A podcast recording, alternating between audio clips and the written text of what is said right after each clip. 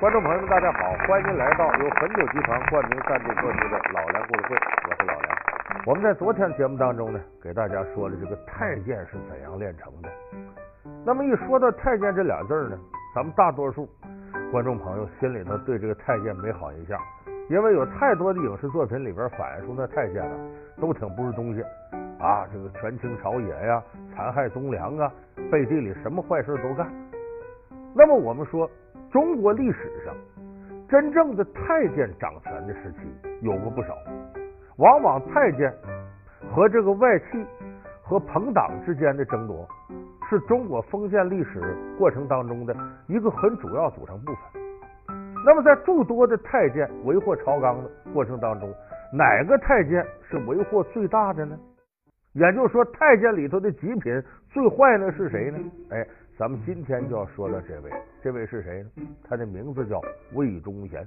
一个特殊的朝代，一位特别的皇帝，一场荒唐的姻缘，造就了明朝第一大太监魏忠贤。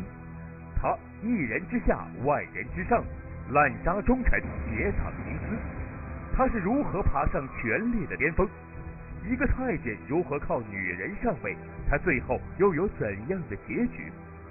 本期老梁故事会为您讲述极品太监魏忠贤。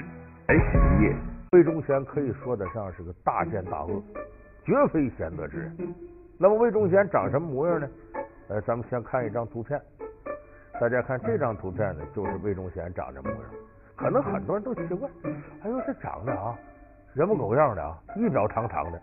最奇怪的是呢，魏忠贤还有一漂亮的胡子。这纳闷，太监哪来的胡子呢？哎，这是画师给他画上去的。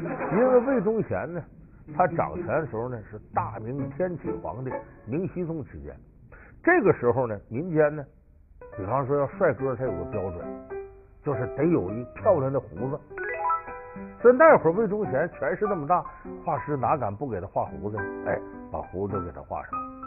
说魏忠贤不光有胡子，还有儿子呢。那太监哪来的儿子？干儿子呀！当时就是天启皇帝，他的重臣里头有十个大臣拜魏忠贤当干爹，有四十个官员的儿子拜魏忠贤当干爷爷。你就说魏忠贤当时得多大的权力吧？